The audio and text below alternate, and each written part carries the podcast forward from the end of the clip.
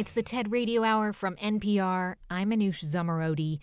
And this week, we are diving back into the sea for part two of our ocean series. And I want to start with the biggest underwater creature there is the whale. Which, despite its size, can be really hard to spot. They're huge, but they live in this gigantic space, 70% of our planet, right? So you just stand and stare out at the horizon and you hope that an animal will turn up. This is marine biologist Asha de Vos. And before she ever had a chance to see a whale, Asha fell in love with how they sound back in college. I did a project on sperm whales and their acoustics. And I was listening to this cacophony. And I, I was just like, you know, this world sounds so remarkable. These are the clicking sounds that sperm whales make. So sperm whales are the largest tooth whales. And so when we listen to them, they just have these beautiful pattern series of clicks that they use for communicating with each other, for finding their food and stuff like that. And this is a humpback whale. They have the most complex songs. They're super beautiful. They evolve. I mean, it's it's quite magical. But Asha says whale songs are more than beautiful. They help whales echolocate to find food and navigate their environment. Their eyesight isn't very good, and so their world really depends so heavily on their ability to hear. And of course, to communicate with each other, like Mothers probably reprimanding their babies, partners looking for mates, right? Calling out, hey, beautiful, there's a response, right? They have to talk to each other. How else are we going to have more whales in our future? Asha grew to love whales even more when she finally had the chance to observe them up close. It all began with an encounter with six blue whales and a floating pile of whale poop off the southeast coast of Sri Lanka. And that's literally my eureka moment. Because Asha says whale poop, yes, whale poop, is pretty spectacular. Oh my goodness, it is the most beautiful animal poop ever. Wait, what is so beautiful about whale poop? It's bright red. Literally, it's like brick red in color, and that's because these whales feed on shrimp. So, one thing is, it's really easy to find for researchers like myself who think whale poop is the bee's knees. um, but, but, you know, it, it is like poop is a clue to the secret world, right? Like, it allows us to learn more about what they feed on, but it's also incredibly important for our environment. Here's Asha de Vos on the TED stage. As whales dive to the depth to feed and come up to the surface to breathe, they actually release these enormous fecal plumes. This whale pump, as it's called, actually brings essential limiting nutrients from the depths to the surface waters, where they stimulate the growth of phytoplankton that forms the base of all marine food chains. So, really, having more whales in the oceans pooping is really beneficial to the entire ecosystem. Whales are also known to undertake some of the longest migrations of all mammals. As they do so, they transport fertilizer in the form of their feces from places that have it to places that need it. But what's really cool is that they're also really important after their death. Whale carcasses provide a feast to some 400 odd species, including the eel shaped, slime producing hagfish. Whale carcasses are also known to transport about 190,000 tons of carbon, which is the equivalent of that produced by 80,000 cars per year from the atmosphere to the deep oceans, and therefore help to delay global warming. So, over the 200 years of whaling, when we were busy killing and removing these carcasses from the oceans, we likely altered the rate and geographical distribution of these whale falls, and as a result, probably led to a number of extinctions of species that were most specialized and dependent on these carcasses for their survival. You know, I don't think I ever realized how important whales are to all the life cycles that are taking place in the ocean. And it sort of sounds like 200 years ago, that was the ideal. Like the ecosystems were thriving, whales are pooping, they're dying in exactly the right places, and life in the ocean is flourishing. But then, of course, we humans come along and we kind of screw everything up. Yeah, so we we basically reduced populations of whales by, you know, down to maybe like 10 to 20% of pre whaling numbers, right? Which is a huge blow because these are gigantic animals that, as, as you can tell, have many roles to play in the oceans, right? And these things are so deeply interconnected that you know it's almost like a game of jenga you take a piece out and you take another piece out and it starts to wobble and you take that third piece out and all collapses because everything's so deeply intertwined right so you think about that drastic impact that we had over those you know years of whaling and the long lasting impacts and we're still still trying to recover from that over centuries, humans have treated the ocean as a place of endless resources. Now, between overfishing, carbon emissions, pollution, and more, our oceans are in trouble. But it's not too late. And so today on the show, Saving Our Seas, an SOS from the ocean.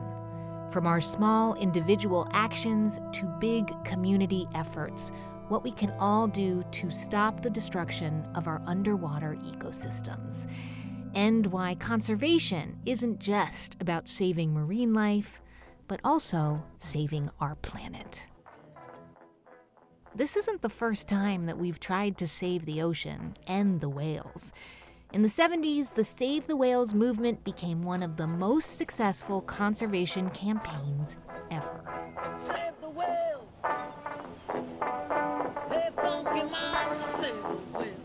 Mainstream culture fell in love with whales. There were bumper stickers, t shirts, flyers, petitions, and even entire albums like Roger Payne's Songs of the Humpback Whale.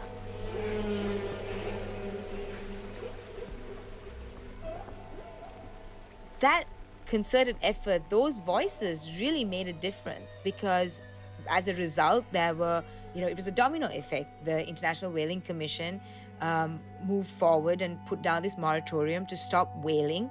And so it was a time of change. And the whales that are coming back today, that's all thanks to the work that was done, you know, a few decades ago by people coming together and saying, this is not going to work. We have to protect our whales.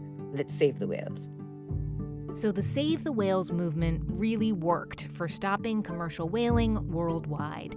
But whales are still facing a lot of issues today. First, ship strikes. All across the world, we have these massive shipping highways transporting goods throughout the world.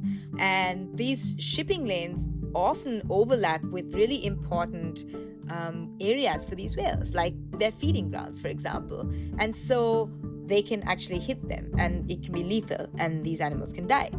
Another problem fishing nets. If they get entangled at depth, they can't come up to the surface to breathe, so they drown. And as mammals, they do have to come to the surface to breathe. And if they get entangled at the surface, they can't dive down to the depths to feed, so then they can starve. And finally, something we hardly ever think about in the ocean sound pollution. Now, in areas where you have heavy ship traffic, for example, what can happen, especially with species like blue whales, is that the sound that the vocalization that they create is at the same frequency as noise created by the ship. So it's like being at a cocktail party, for example. Everyone's talking at the same time, and you know someone said your name, but you don't know where that sound is coming from. You know, it's just it's just a murmur of sound.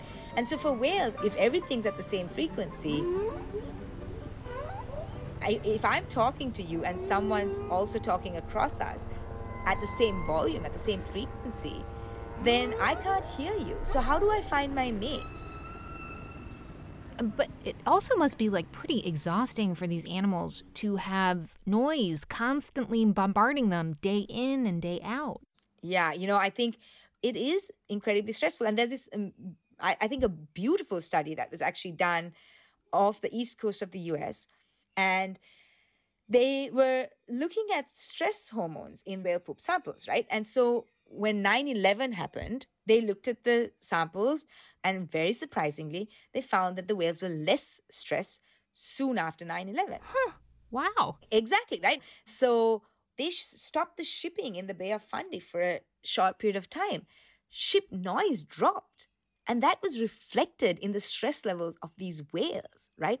So we don't think about that. And stress is, you know, it's a silent killer, right? Like it can impact reproductive capabilities. It can affect mother calf pairs, right? If there's too much noise, uh, the mother and calf maybe can't communicate. What if they get separated, right? There's a lot of knock on effects as a result as well. Okay, so someone listening is like, all right, I, I get it. You, the ocean is interconnected, and whales, they affect so many other creatures, and clearly humans have a big impact too. But what if that person listening is like, I don't even live near an ocean? What can I possibly do?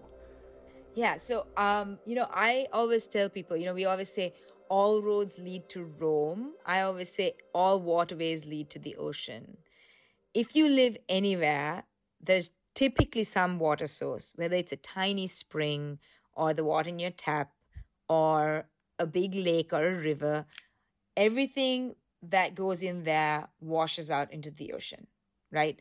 And so we are connected. I think we can all make a difference. I think we can all start to think about our individual lives, our individual capacities, our consumer habits, right? Like what what plastics are we using, where are we dumping it, but also just simple things like sharing the stories, right?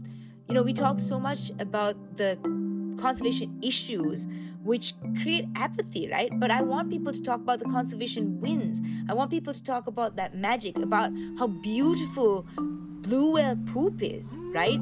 Um, how amazing their sounds are, and the fact that that's how they see their world. I want people to remember that there's a lot of amazing things that happen out there, and that ocean does truly, truly keep us alive. That's marine biologist Asha de Vos. You can find her full talk at TED.com. On the show today, an SOS from the ocean. I'm Manoush Zomorodi, and you're listening to the TED Radio Hour from NPR.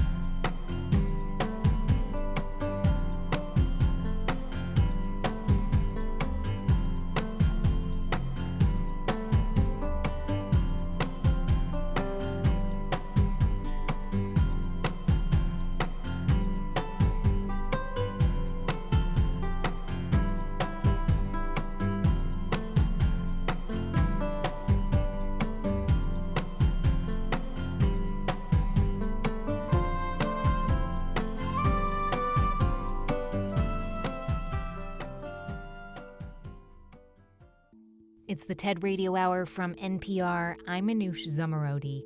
And today on the show, ways that we can help save our oceans and the fish that swim in them.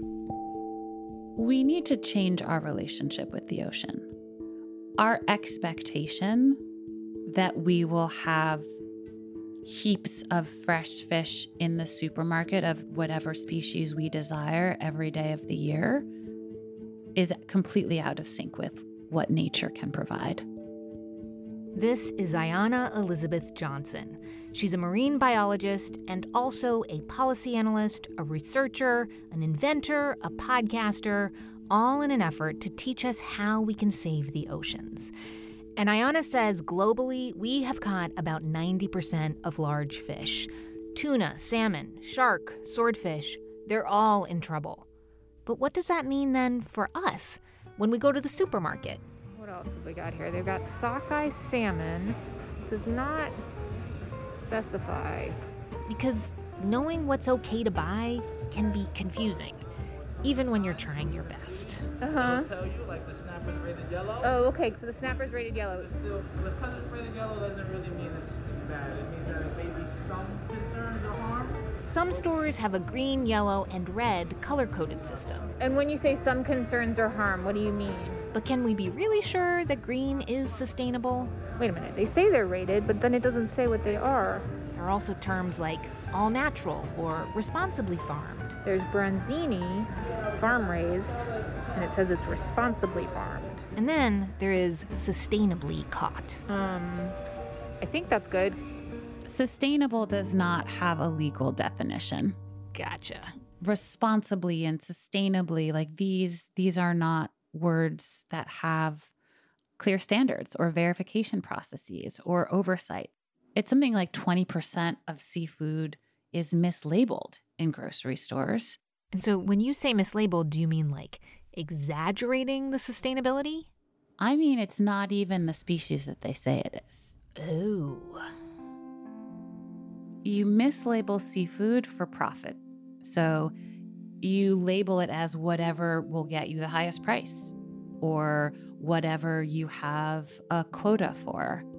And it varies depending on the species, up to like 40 or even 50% for things like snapper and sea bass. And like, if it's not even the right species, like, are the other labels correct? So if the consumer does, you know, do your darndest to do your research and pick things that are sustainable, um, there's still a big chance that you would get it wrong through really no fault of your own. But like, why is that? Why make it so hard for the consumer? The supply chain is so opaque and there are so many steps in it. And we really often don't know where our seafood is coming from. And about 80% of the seafood that we eat in the US is imported. 80%. It's coming from all over the world. And also, about one in four of the fish that we eat here were actually caught in the US and probably sent overseas to Asia or other places to be processed and then re imported. It's not really what we think about when we think about sort of commodities trading or import and export, but it, it really is. And Ayana says to keep up this complicated supply chain, industrial fishing vessels have to hunt fish by the thousands. There are these massive fishing vessels that have like full processing factories on board. Often they're staying at sea for months, if not years. Often the labor conditions are abysmal. Um, and often fishing with nets the size of multiple football fields or um, lines with hundreds, if not thousands, of hooks on them.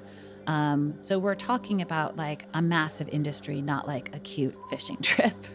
And that means using pretty sophisticated tools to track down the dwindling fish populations. You have sonar, you have helicopters and spotter planes because we've overfished to such an extent that we have to use the most advanced technology we have available to us in order to find the fish. And the shrimp industry uses some of the most harmful methods. Shrimp is the most popular seafood in the United States, and it's one of the least sustainable. Often, like 10% or less of what they catch is shrimp, and the rest is thrown back dead. And it's not just wild caught shrimp. Farmed shrimp often destroys mangroves and other coastal habitats, usually in Southeast Asia, which makes those areas more prone to storms. They use a lot of pesticides and antibiotics. Worker exploitation is a huge problem. Hmm. So I would say if you're looking for just like a few things to cut out, give up shrimp unless you know that it's like, you know, trap caught pink shrimp from Oregon because those fisheries are sustainable and like really deliberate. Okay, so for most shrimp, farmed and wild are both bad. So maybe just don't eat it. But for other fish, is farmed better than wild? I mean, the answer is unfortunately it depends. We need to think about the farmed fish. What are they eating? We're catching wild fish, small ones, to feed to farmed fish that would be bigger ones. Huh. Eating farmed carnivorous fish doesn't really make sense, right? Like, if we think about agriculture on land, would we farm lions? Would we think that that is sustainable? Like, that is essentially what we're doing when we think about farming tuna or salmon. These are magnificent fish, which are quite high up the food chain. Okay, so then, Ayana, what would be your ideal shopping trip? Like, you'd avoid the shrimp, wild or farmed, you would avoid the bigger fish, but then what would you eat? I think the first thing I should say is um, as opposed to choosing fish from anywhere in the world where you have no idea, eating US caught or locally caught seafood is a really good start. I personally support Iliamna Fish Company, this indigenous Alaskan family that fishes for salmon in Bristol Bay, which is sustainable. Eating lower on the food chain is another really important thing, right? Instead mm. of eating these top predators like tunas, we could be eating sardines and anchovies, that will be more sustainable. Mm-hmm. Eating farmed shellfish, eating farmed seaweed, that is something you can feel comfortable eating as much as you want. So, you know, enjoy. I think it would be best for me to buy the small stuff, right? Like anchovies. I love anchovies. Um, and sardines. They're a little too stinky for me, but if I want to stop eating like tuna steak, I gotta find something else that's delicious. Ayana Elizabeth Johnson is a marine biologist. You can find all her talks at TED.com. And please check out her podcast, How to Save a Planet. On the show today, an SOS from the ocean. And Ayana's recommendations are mainly for people living in developed, wealthier countries, not for island and coastal nations that depend on the ocean for their food and their livelihoods. Like Madagascar. Madagascar's the epicenter of, of, of, global biodiversity. It's one of the hottest of the hot global biodiversity hotspots. Um, it's, it's vast. It's, there are very few roads. This is Alasdair Harris. He's a marine biologist who spent most of his career on the southern coast of the country. And when there are no roads, of course, people are really, really dependent on natural resources for food, for income, for identity.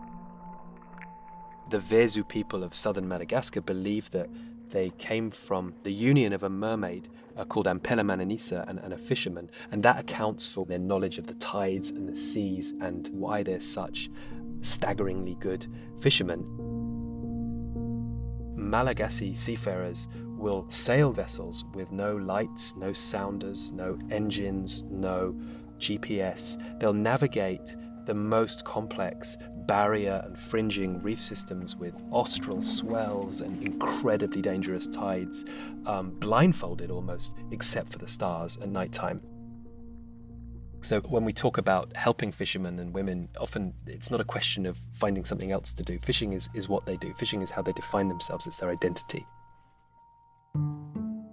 Over the years, threats like industrial fishing and climate change jeopardize that identity. Reefs, once teeming with marine life, were on the verge of collapsing. So in 1998, Alasdair Harris arrived, an eager young marine biologist with a big idea to save both the reefs and traditional fishing practices. Alasdair continues his story from the TED stage. I first landed on the island of Madagascar two decades ago on a mission to document its marine natural history. I was mesmerized by the coral reefs I explored and certain I knew how to protect them because science provided all the answers. Close areas of the reef permanently. Coastal fishers simply needed to fish less. I approached elders in the village of Andavadoaka and recommended that they close off the healthiest and most diverse coral reefs to all forms of fishing to form a refuge to help stocks recover. Because, as the science tells us, after five or so years, fish populations inside those refuges would be much bigger, replenishing the fished areas outside, making everybody better off. That conversation didn't go so well. We were laughed out of the room. Were you literally laughed out of the room? It was it was it was considered love. Yeah, um, of course it was na- utterly naive, and it bore no account of the economic reality that they faced, which is fishing from one day to the next, or what those people would do while we're waiting for those stocks to recover. Okay, so here you come, Englishman, going to the elders of these fishing communities with your grand plans. and uh, just be, to be clear, like what exactly were you suggesting? Well, we know that when we safeguard and set aside certain areas of ocean, perhaps 10, 20, 30% of the ocean within what we call a refuge, a marine reserve, a protected area, amazing things can happen.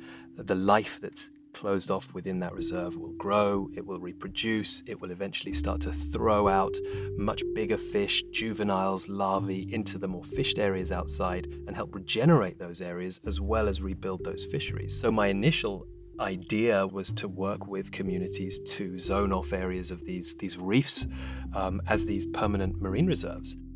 But of course, the hubris involved in this. the hubris involved in a 20 year old going to Madagascar with a view to doing something about coral reef conservation beggars belief. I appreciate that. so they didn't go for the idea because you didn't really consider their day to day reality. Like, even if it was a great idea, they have to feed their families like today, right? Did their situation surprise you? The scale of it, the scale of it was very shocking to me and seeing children in fishing communities go hungry at the same time as foreign industrial boats are fishing with impunity offshore. And this is going on around coasts like Madagascar and low income tropical coastal developing states year in, year out. Okay, so you have this initial setback, a bit of humiliation, but then you come up with a new idea. Well, not exactly a new idea, really more a new framing, right? Absolutely. That initial rejection taught me that conservation is, at its core, a journey in listening deeply to understand the pressures and realities that communities face through their dependence on nature. This idea grew into an organization that brought a new approach to ocean conservation by working to rebuild fisheries with coastal communities.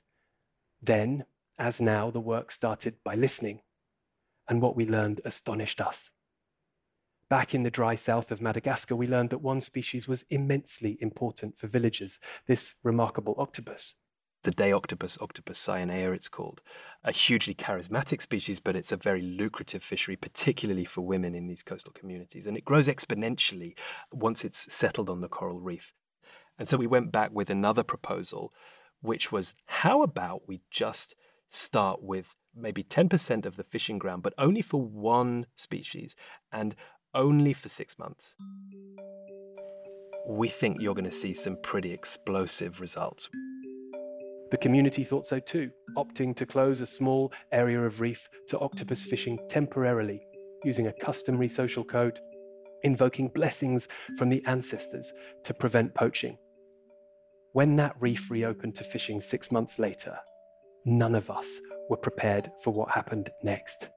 Catches soared with men and women landing more and bigger octopus than anyone had seen for years. Neighboring villages saw the fishing boom and drew up their own closures, spreading the model virally along hundreds of miles of coastline. When we ran the numbers, we saw that these communities, among the poorest on earth, had found a way to double their money in a matter of months by fishing less one closure became three closures and then five. And fast forward, and we've seen hundreds and hundreds along thousands of kilometers of coastline. And we've studied the impacts of these closures, and they've led to really important and, and significant increases in catches, um, more and larger animals that mean higher incomes for these communities. So it's, it's been a real fisheries management success entirely from the bottom up, and it's gone to about a dozen countries now. Hmm so these closures then is this the way forward for conservation in these fishing communities well, that in and of itself is not necessarily a conservation effort. That's just focusing on those target fisheries. But I guess you could liken it to a catalyst that has enabled us to then revisit those first conversations about, well, how about we close off those areas now, now that we know what can happen? So, is it kind of like bridging the needs and the rights of the local people with the desires of the scientists and conservationists? That's a that's a really good question.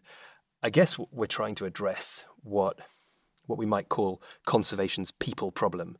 So, the world I work in has has an ugly history of conflict and human rights abuses, which have often set people and conservation against one another. Now, of course, that's really not okay. But it's also a massive paradox because fishermen and women and conservationists really want the same thing a healthy and diverse ocean.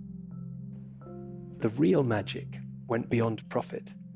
Leaders from Andavadoaka joined force with two dozen neighboring communities to establish a vast conservation area along dozens of miles of coastline.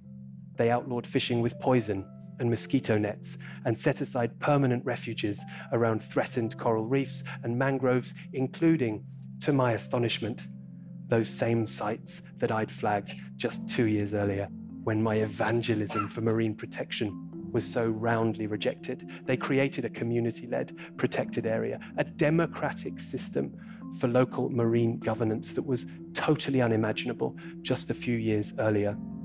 And they didn't stop there. Within five years, they'd secured legal rights from the state to manage over 200 square miles of ocean, eliminating destructive industrial trawlers from the waters. So, I guess to go back to your original hope, Alasdair, when you first arrived in southern Madagascar, in addition to better fishing, are the reefs also healing? Well, we've helped those fishermen monitor those sites with scuba, and every year the reefs are getting healthier. The, the resident biomass, the sheer quantity of fish in the water has got greater. Um, and it's become a really important scientific reference site that's demonstrating the power of, of locally led marine conservation, not just for fisheries, but now also for that broader objective of, of ecosystem conservation. But we've got to a place that we could never have got to had we not put the interests of those communities first. That's Alasdair Harris. He's a marine biologist and the executive director of Blue Ventures. You can learn more at blueventures.org and you can watch his full talk at TED.com. On the show today, an SOS from the ocean. I'm Manoush Zomorodi, and you're listening to the TED Radio Hour from NPR. Stay with us.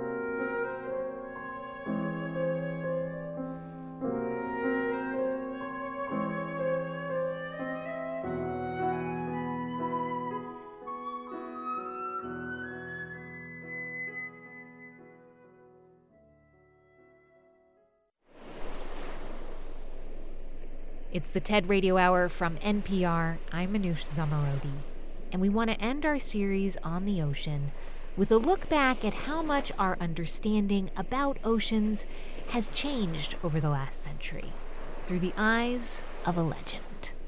As a three year old, I got knocked over by a wave. And life in the ocean has held my attention ever since.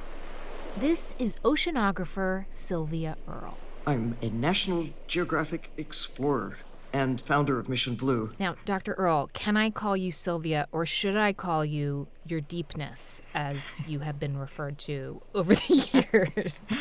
you can call me whatever you like. I've been called a lot of things over the years.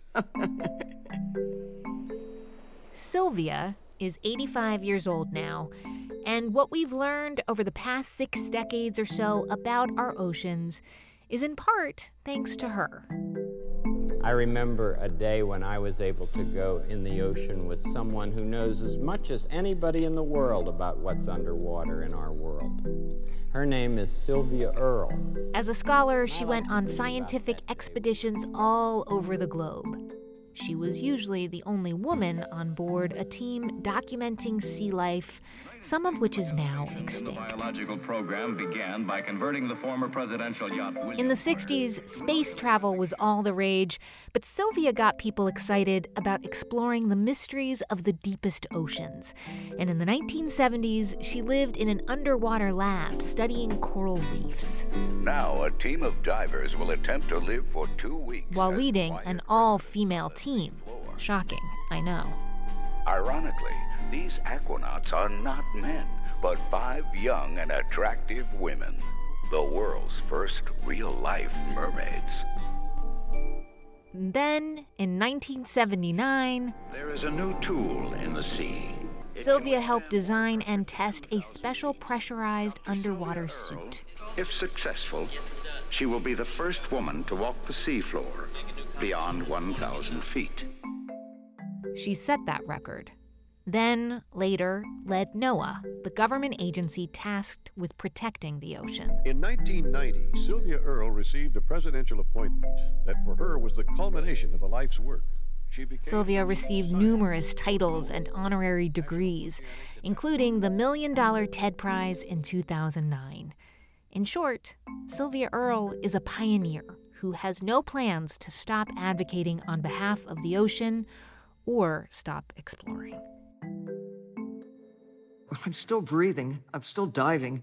I come on. Are you still going in submarines? Why not? I mean, it's like getting into a car for heaven's sakes. It's just All right, so Sylvia, tell me about how you first got so curious about the ocean and marine life. You grew up in Florida, right? And you spent a lot of time exploring the beach. for me. It was an adventure every day after school to be able to go out and wade in, in these seagrasses and see sea urchins, to find little seahorses about half the length of my little finger. They're, they're pygmy seahorses, they're known as. And I saw creatures like sea hares that used to crawl around in those meadows, and scallops. You could walk out and see these blue-eyed scallops just pulsing around when they, they, like, are jet propelled when they close their, the two halves of their shells. They would just be such an exciting adventure, and occasionally to find a little octopus. Oh, it was such a joy. And it sounds like you let that joy and all the questions that you had uh, about these creatures, you let them kind of propel you academically because you, you knew you wanted to be a scientist. I just kept making choices along the way that would lead me in that direction. All the science classes I could take, but not all the classes had answers. I had to go see for myself and find books that would answer some of the questions, but the books weren't always enough. I asked questions the books couldn't mm-hmm. answer. Well, so you stuck with it and you ended up getting your PhD in botany, specifically aquatic plants and algae. And um, I, I love the story about how in 1964 you jumped at an invitation to work uh, on a scientific expedition to the Indian Ocean, and you were the only woman on the boat. The, their headline in the Mombasa Daily Times the next day came out Sylvia sails away with 70 men, but she, but she expects no problems.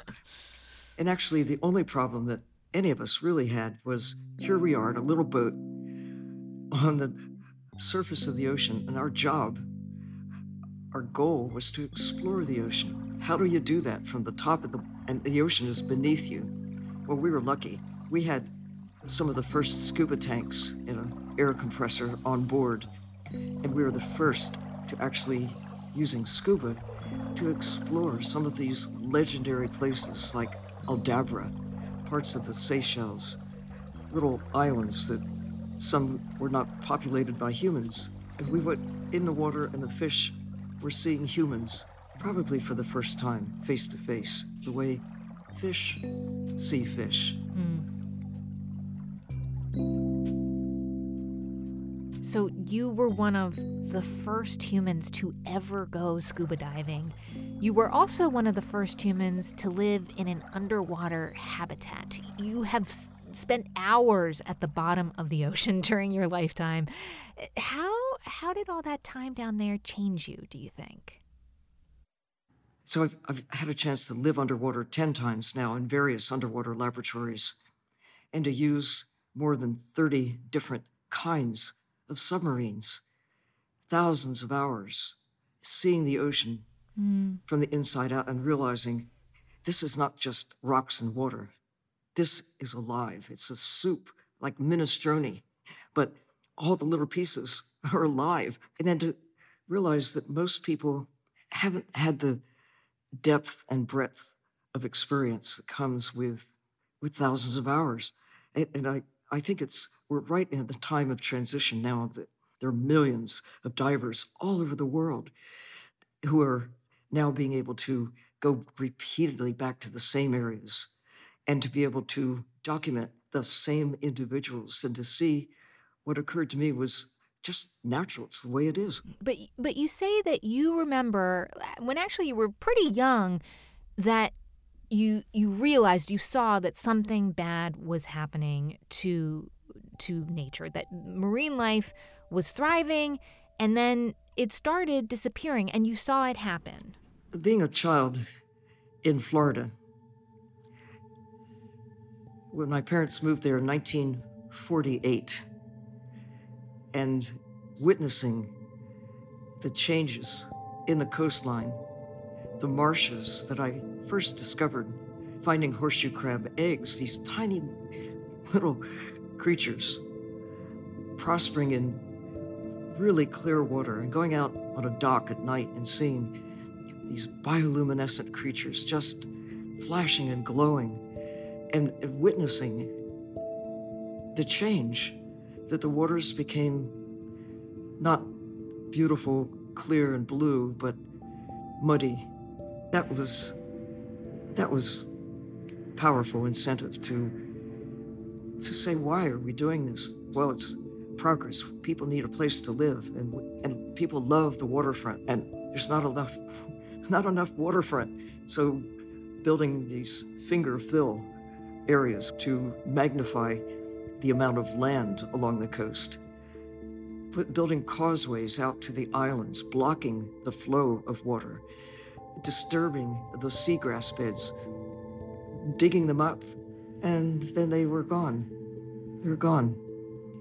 So it was, I think, my experience as a witness, not reading about it, not looking at images, but but but watching it happen feeling empathy for the creatures in the sea as I got to know them, and I, I watched them disappear. Can only imagine uh, that you had that memory in mind when you decided to transition from, from doing research to policy. So in, in 1990, you were asked to become the chief scientist at a U.S. agency, the National Oceanic and Atmospheric Administration. Like, why go work for the government? What was your thinking? What did you want to accomplish? What really convinced me that yes, I should be the chief scientist of NOAA mm-hmm. was within NOAA is this small but promising agency called the National Marine Sanctuary Program, the counterpart of national parks that are actually housed in the Department of Interior. There are some marine protected areas in the national park system, but most of the idea of ocean protection was embodied within this small but growing organization. So I thought this is an opportunity to begin to develop the ethic of caring for the ocean in the same way that 100 years ago uh, at, you know, we began looking at, at the land and the need for protection. You ended up being kind of a controversial figure there. You you got oceans probably in the headlines more than, than any other government official. I believe it was you who called attention to the fact that what was it the, that the bluefin tuna was nearly extinct. Why were you so? Like, why did people take issue with you? All the things you're saying seem hardly controversial. What was the tension that was going on in the 90s then? It wasn't just the 90s, it's still there. The habit of thinking that the ocean is too big to fail. And we're still taking life in the ocean for granted. We still think that we have the capacity to take fish on a scale that we currently are and, and continue to do it forever. Sustainable extraction of ocean wildlife tuna, swordfish, cod, shrimp, what we collectively regard as seafood.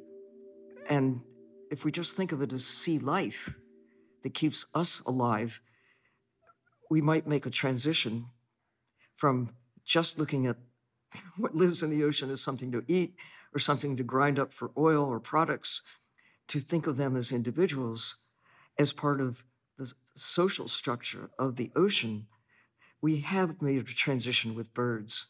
We have made a transition with whales. There isn't such a large constituency of people who care about tuna and grouper for their own sake. Hmm. And you're right, I got into trouble when I was at NOAA because I attended a fisheries council meeting and I heard that in the Atlantic, the bluefin tuna populations were down by 90%.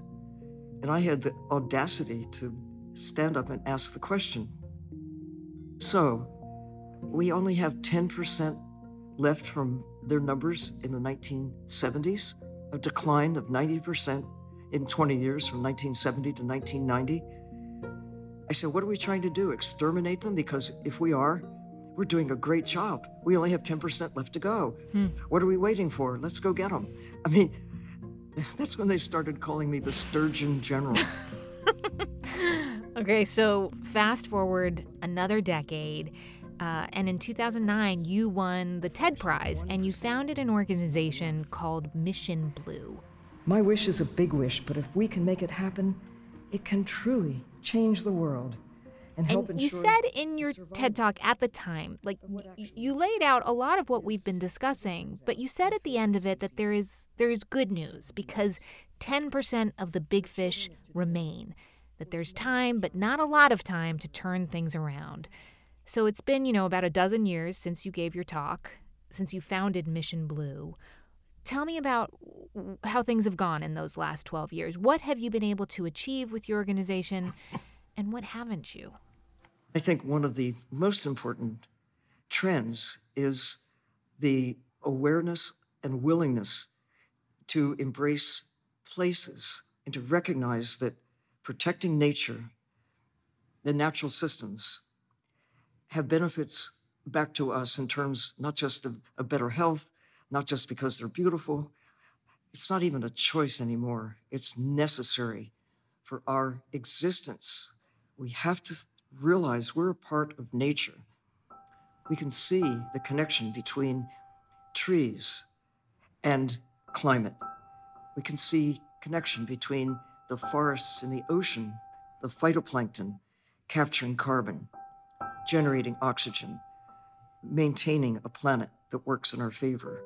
This is common sense. You take care of your personal health because you want to live a long time and you want to be happy, you want to be healthy. But we can't be happy or healthy if we don't take care of the our life support system, the planet.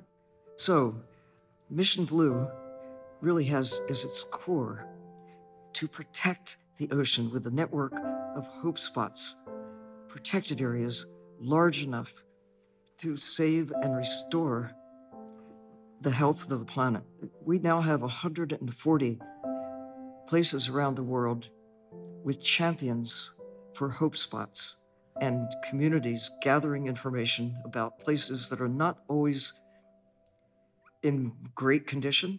Some of them are, or they start out either with some form of protection or they're in beautiful, healthy condition. And the idea is to keep them that way and, and tell stories about what a good, healthy system looks like.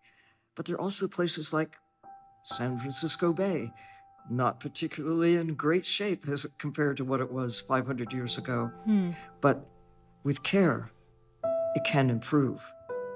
The 21st century humans are poised to be the heroes for all time because we're armed with a superpower of knowing that we have to change our attitude about the world that keeps us alive that we can't just continue mining and uh, you know taking and taking we have to be aware of the consequences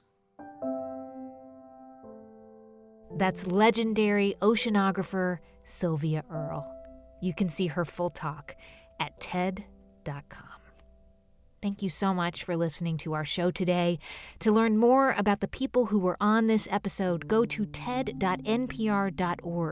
And to see hundreds more TED Talks, check out TED.com or the TED app. And if you have been enjoying the show, we'd be so grateful if you left a review on Apple Podcasts. It is the best way for us to reach new listeners, which we really want to do.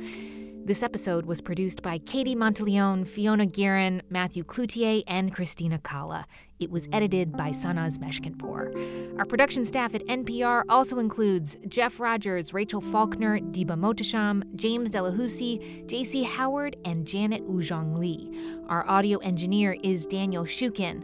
Our intern is Harrison VJ Choi. Our theme music was written by Ramteen Arablouei. Our partners at TED are Chris Anderson, Colin Helms, Anna Phelan, Michelle Quint, and Micah Eames. I'm Manoush Zomorodi, and you've been listening to the TED Radio Hour from NPR.